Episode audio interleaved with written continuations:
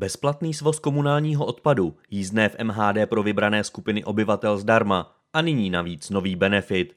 Město Most zavádí podporu při narození dítěte. 15-tisícový příspěvek za jedno dítě bude primárně sloužit pro pracující rodiny, ale i pro mladé rodiny, kde rodiče třeba studují. Program je vstřícným krokem statutárního města Most směrem k pracujícím, podnikajícím nebo studujícím zákonným zástupcům narozeného dítěte.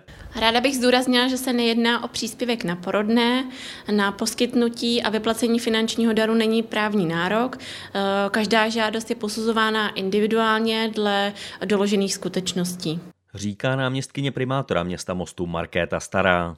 Každou žádost bude posuzovat odbor sociálních věcí jednotlivě Následně se postoupí do jednání Rady města Mostu. Chceme ukázat, že město Most si váží mladých rodin, eh, rodin pracujících, které tady jsou a chtějí tady zakořenit a které mají městu co nabídnout. Je nutné doložit potvrzení o bezdlužnosti, které je součástí žádosti o vyplacení finančního daru, ověřené kopie pracovních smluv, přiznání k dani z příjmu osobou samostatně výdělečně činnou či potvrzení o studiu. Žádost o vyplacení finančního daru lze podat do 6 měsíců od narození dítěte.